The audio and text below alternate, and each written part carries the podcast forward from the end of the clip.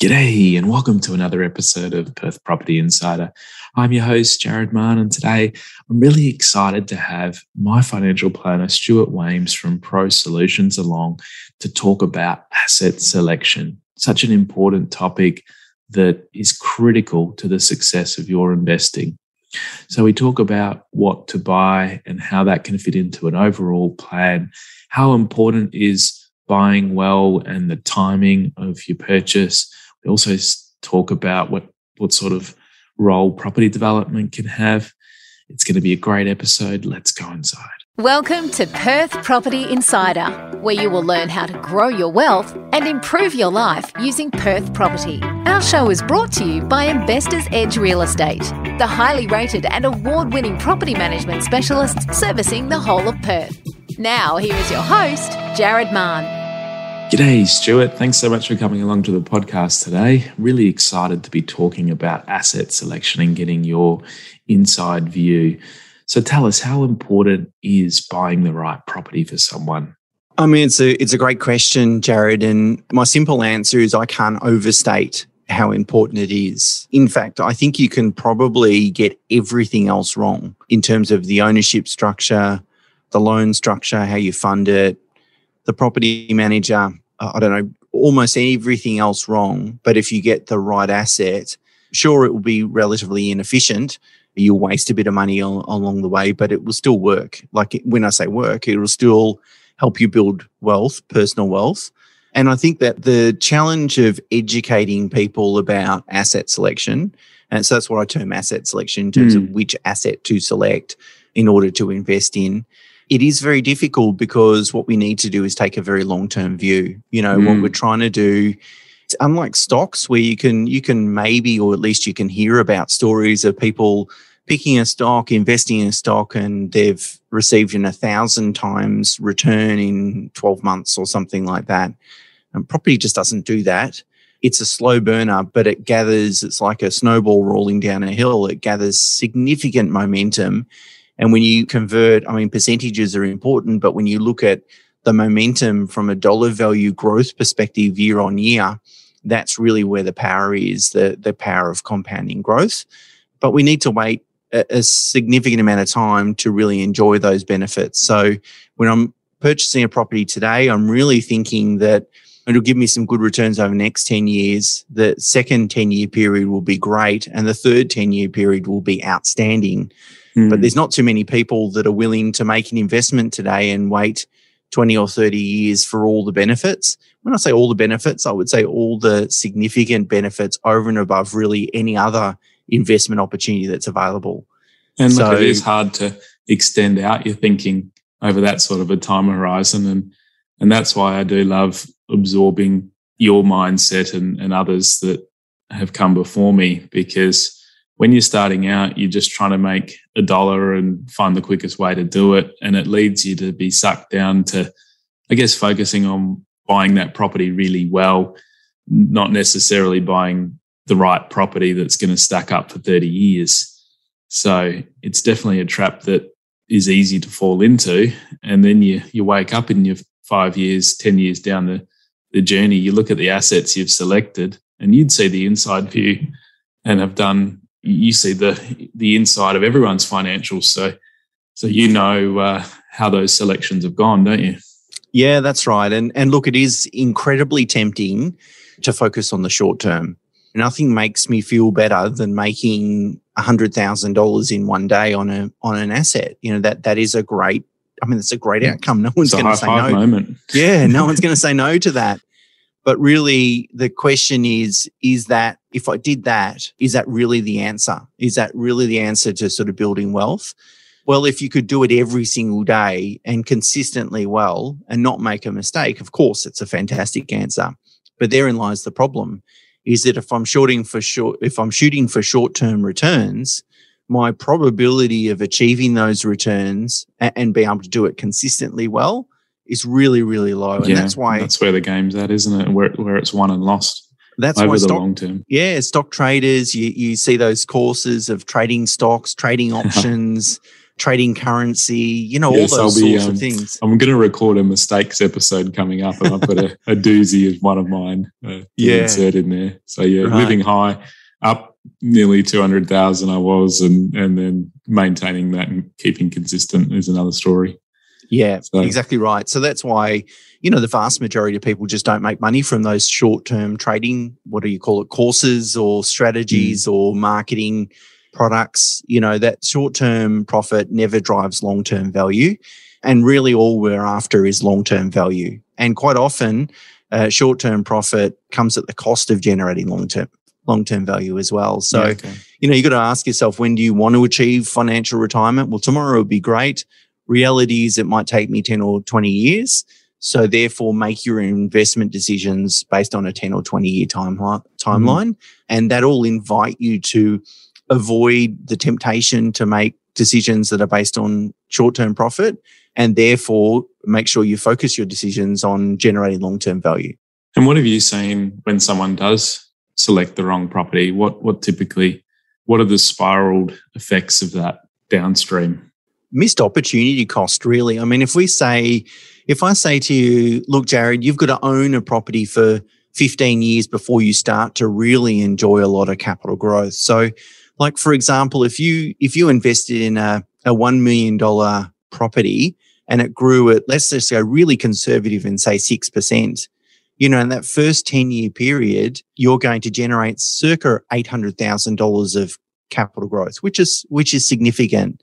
But that capital growth increases to 2.2 after 20 years and $4.7 million after 30 years. So as you can see, most of the capital growth is coming in that sort of period between 10 and, and 30 years. So the, it's like the, our brains just can't follow the compounding nature. No, like we think linearly, and yep. we think about how, and that limits what we almost can imagine for ourselves too. And think, how could buying one property equate to that much? Yeah, and a and a one and a half million dollar house in a great blue chip suburb in Melbourne would have cost eighty ninety thousand dollars in the mid eighties. You know, in the mid eighties, if I had have come to you and said that's going to be worth one and a half thousand in twenty twenty one, you would have gone, "You're crazy! No one could afford to pay one point five million dollars yeah. for that asset." So that's the other mental leap that we have to make as well. Is how could this property ever be worth that much uh, in thirty years' time? uh, well, except history leaves clues and, and history tends to repeat itself. Mm. Uh, so and what no about guarantees. to the people that say, oh, how could anyone afford a property when it's 3 million and, and 6 million? And I, I think I've heard you discuss on another podcast that there is changing nature of trends in wages. And, yep. and if you're going to put your money anywhere, putting it where people are likely to have pay increases and be able to afford better and better properties, it makes a lot more sense that the outer areas, those that are in lower socioeconomic areas, their wage increases are not going to be as strong. And just elaborate on that a bit because I know we've had a, a big surge in, in lending that's changed things. And that's really going to probably play a big part ahead as well. Yeah, and look, the the when we're talking about blue chip property, you know, property located in very highly sought after locations, tends to be sort of two to seven or eight Ks from a CBD, capital city CBD. So that sort of locality. Uh, when we're talking about that, wage growth is important. It's one component, but really it's overall wealth and overall mm. standing of people that want to get into that location. So as you can imagine, someone that had has invested well, have sold their business, have inherited some monies, those sorts of things on when they complete the census, they, they might not be declaring a lot of income or in fact to have a lot of earned income, PAYG income, but they've got a significant asset base and that asset base allows them to be able to get into those markets or extend property in those markets, buy additional property, so so forth. So hmm. it's really the overall wealth effect. And so when we look at the distribution of wealth, we know that the rich are getting richer and the poor are getting poorer not only in Australia, but also that's uh, that's a trend that's been occurring over the last century and and beyond. And, and unfortunately, you know, we can argue about the social impact of that, and I, you know, I don't think anyone's going to disagree that it's not a good outcome. That the reality is that's that's not going that trend's not going to abate you know it's only going to get worse you know the rich will continue yeah. to get richer so you know the top 20% of australians own about nearly 70% of household wealth so really what you want to do is you want to invest in a location where that top 20% want to live or are living and if you're doing that uh, you don't really need to worry or at least you're not so reliant on wage inflation to generate an increasing buying power. What you're really banking on is those people are going to get wealthier. And, yeah. and also we can't we can't ignore the massive transfer of wealth that's going to occur from baby boomers onto the the next generation. You know, that'd be nice have, if uh, my parents had done a, had done a few things and were leaving it to me. But uh, hopefully, my daughter will uh, experience the benefits yeah. of first generation wealth. I know i i could have chosen my parents better as well. Uh, unfortunately um, i won't benefit but you know if people have bought a yeah, family home to be underestimated is it? in a great blue chip area 40 years ago they'd be sitting on millions of dollars of equity. And it, it's just been random luck really that they're in that position rather than by design but that that transfer of wealth will occur. So really they're the sorts of areas that hopefully well, at least if none others, at least they will benefit from that significant increase in demand. And as we know, supply in those locations is finite, it's fixed. demand is uh, always in excess of supply, and that's why we get price appreciation over time. Mm.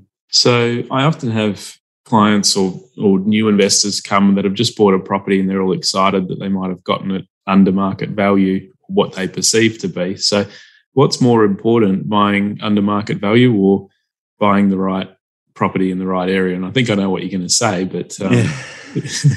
relating back to short term versus long term. And so, yeah, Warren Buffett has a saying that he would rather buy a, a wonderful company at a fair price than a fair company at a wonderful price. And so, so yeah, price, you know, except for let, let's put aside that people go and overpay by 50% or something like that. But if we're talking about plus or minus 10%, because um, you've which, done some which, modeling, haven't you, as to I have, and know, in the most important over the long term. Yeah, and in the most uh, cases, you know, it's it's hard to buy under fair market value by anything more than ten percent. It's very rare, let's say. So really, when people think they've got a, a deal, it's probably not more than 10% under fair market value. Let's just make that assumption. So in that case, it makes no difference whatsoever. I would, of course, you don't want to pay any more uh, than you need to. And if you can buy a bargain in a great area that's also a great property, then that is a, a fantastic yeah. strategy.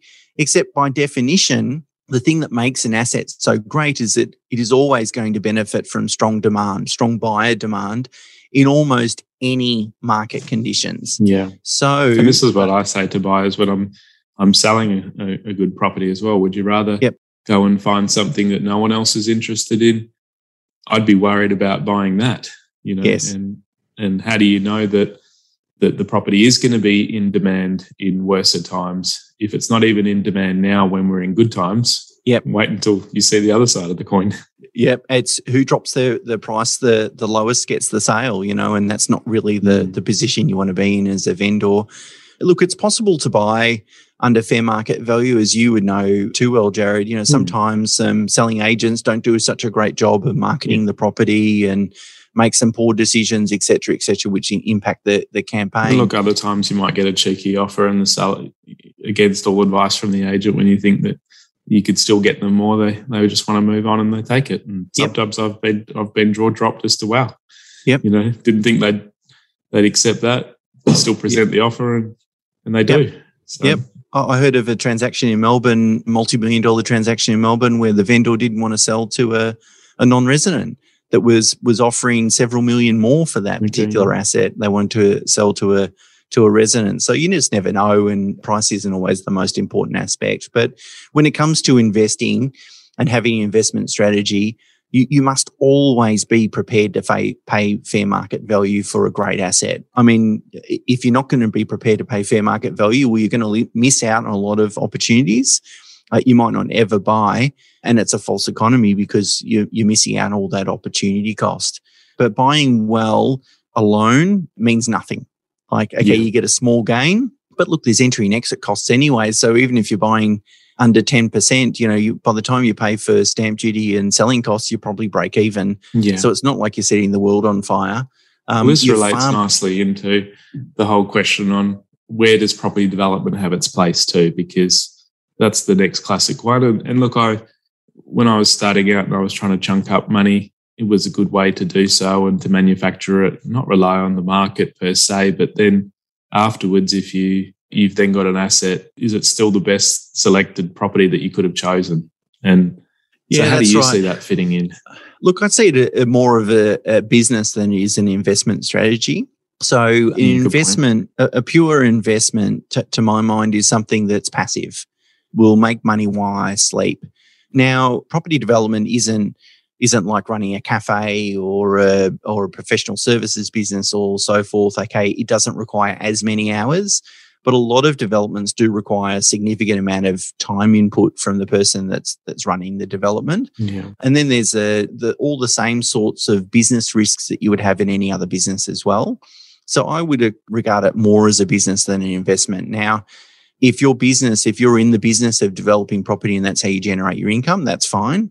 But how you invest that profit should be a distinctly different equation. Yeah, you know, you've got to ask yourself where I've created this equity, I've created this return. Well, now, where do I best invest this return? Now, a lot of developers, uh, especially small scale developers, might say, look, I'll, I'll, put three townhouses, I'll sell two and keep one. And then they, they, they sort of sell themselves the idea that that's better. Uh, from a, a, GST perspective, a capital gains tax perspective, a selling cost perspective, and hey, it's going to give me a 5% rental income yield because it's a brand new property. So all those things we sort of tell ourselves that this is a better outcome. I think more often than not focusing on again the short term, you know, the next two or three years rather than sitting back and going, well, okay, I've got this much equity. What is this townhouse going to be worth in 30 years versus if I go and invest in a high land value component property, uh, which is not a brand new property, of course. What is the the growth prospects of that? What's the differential? And maybe I'm better off just taking my money and running. So I think that's the problem that developers get lured into thinking that they're kind of doing one or both, that they're actually investing. Well, it's not, it's a business. Okay, then it's, it's a, a good distinction too, because you know, so many people that are doing these things for their first time and and even when you've done it a few times, they're not running it like a business either. And there's so much risk that they don't even understand. And then what asset are they left with and what taxes are they left to pay? And then, of course, what you mentioned as well, the amount of effort, energy that goes into this, if you just calculate the wage that you would have had to have paid yourself, uh, you might be better off putting that time elsewhere. Yeah, and compensation for risk too, Jared. Like you mentioned, mm. there's there's a, a, significant amount of risk. We're seeing at the moment with development, with costs of uh, build costs escalating because of COVID, you know, timber and even access to uh, tradespeople and so forth. So build costs are up 20%. That's going to wipe out a lot of develop- developers' margins. And at the end of the day, unless they've got a fixed price building contract, in which case they, they might end up with a, a builder that's gone into bankruptcy. But either way, it's not going to be a good outcome for, for the developer. And so we've got to recognize that we want to be rewarded fairly for those risks. And maybe once you impute an hourly rate, you may not be actually fairly rewarded. So, look, I think it's uh, small scale development. I think people, a lot of people have made a lot of money from it. So it's it's um, silly for me to sit back and go, well, it's not. People shouldn't do it.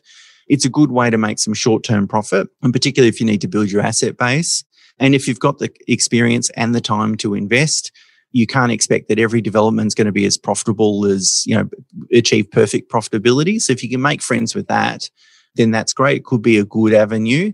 But at the end of the day, I would be inviting people to think about, well, that's that's how they make their money, their cash. Yeah. Well, where do you why are you doing best to invest yeah. it? Yeah. Yeah. That yeah. makes a lot of sense.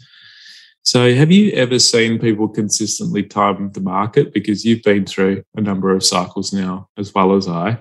And what would you advise around timing? Because I seem to find that when I'm able to buy and uh, I'm doing well financially, you know, the markets are doing well too. And of course, I wish I could always go back and and also find the courage to face the fear of when the market's at the lowest and know that it might be turning around. It is going to turn around in six or 12 months, but sometimes that, I mean, Perth, we went through a, a down period for a long time. It felt like it was going to go on forever.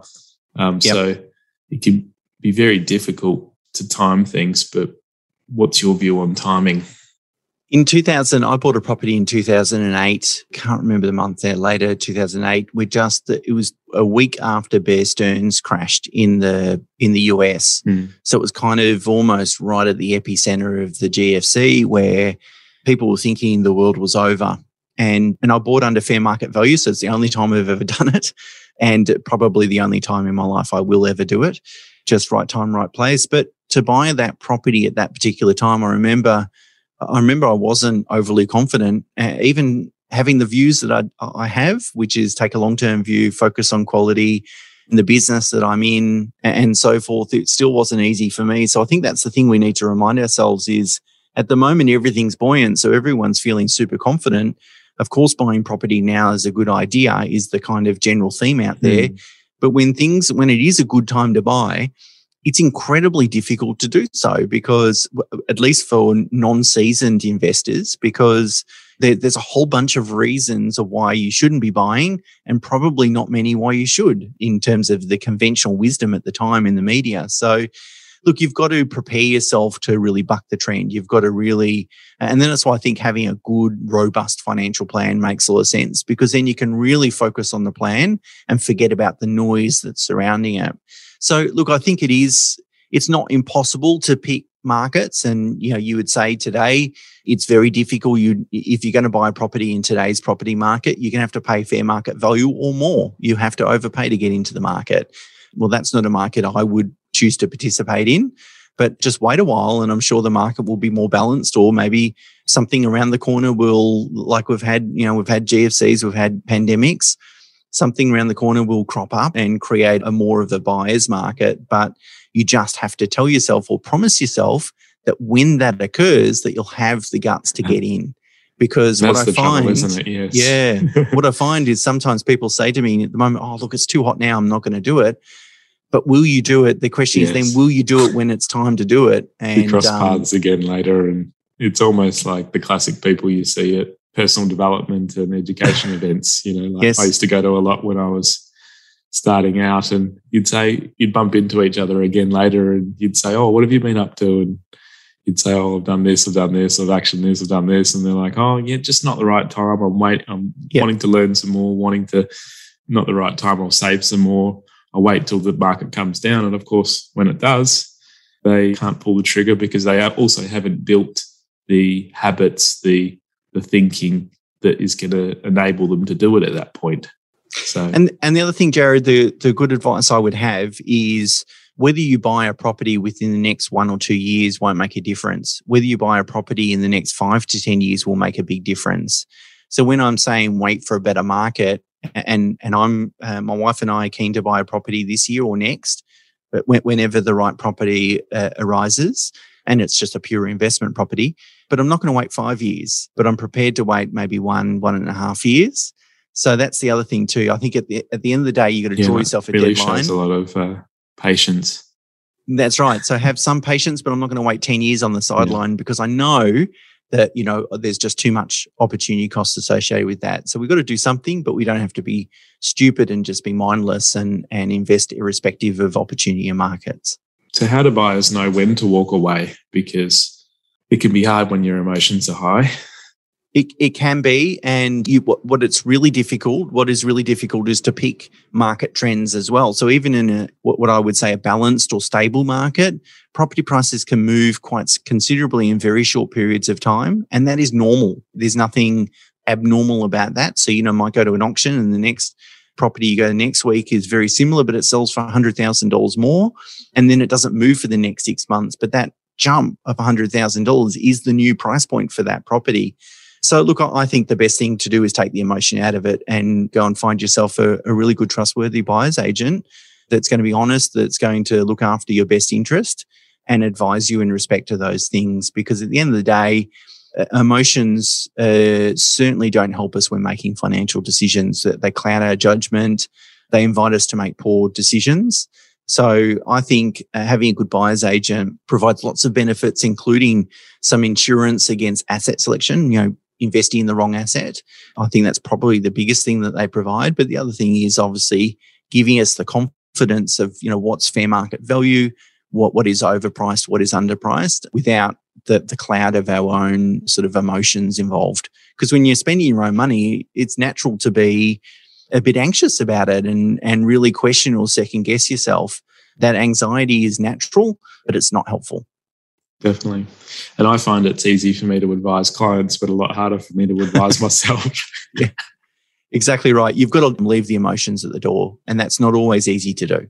Is there any other ways that you'd suggest listeners can improve their chances of getting it all right? I guess in summary, because we've danced over sort of what to buy, when to buy, how much to buy, what sort of strategy to take, whether it's an investment or more active in development. Is there any other final thoughts to leave us with? Uh, look, I would just reiterate how important asset selection is, and I said it at the beginning of the the session today, but I can't say it enough that if you get the asset selection right, it'll do all the heavy lifting for you in re- in regards to building personal wealth and you can make all the other mistakes and that's fine and you'll still be okay. So I can't overestimate that a- enough. And that's why I say get, go and get some advice. People look at buyer's agents fees and say, oh, 20 grand to, for some advice to go and buy a property. It seems like a lot of money and it's an avoidable expense because if I do it myself, you know, mm. I've saved myself 20 grand. Sure. But ask yourself, what is the growth differential between you doing an okay job and them doing a great job? It'll more than pay for itself a hundred times over yeah. over the next 30 years. Um, People are so, often surprised when they find out that I use buyer's agents as well. I, and I've and, used I've used buyer's agents over the years as well. You know, paid a lot of fees for for buyer's agents, and I've got a lot of value. I've got yeah. tremendous amount of value. And you know, if you're not in the market six days a week, how could you possibly think that you're going to be just as good. Sometimes mistakes are just not obvious. A certain side of the street just doesn't perform, or this. Uh, I had a an example where a great apartment, investment grade location, ticked all the boxes, but the cars it was used as a bit of, a, bit of a thoroughfare to, through to another suburb, and the cars used to get broken into a lot that were parked on the street, and so the tenant turnover was a lot higher.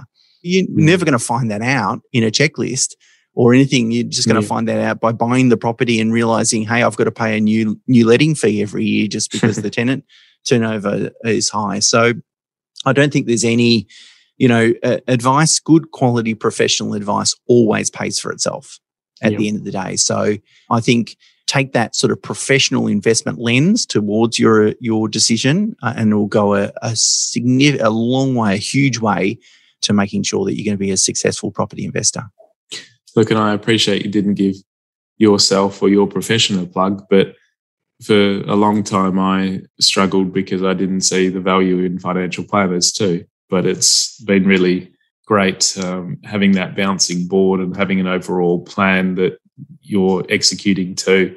And it takes the stress off things as well. Like it's funny that some people might think that having a plan puts a lot of pressure because you've now got goals, but it's quite the opposite for me. It gives me clarity. It makes me feel like as long as I do these basic things over the next five years, then I'm going to be all right later on.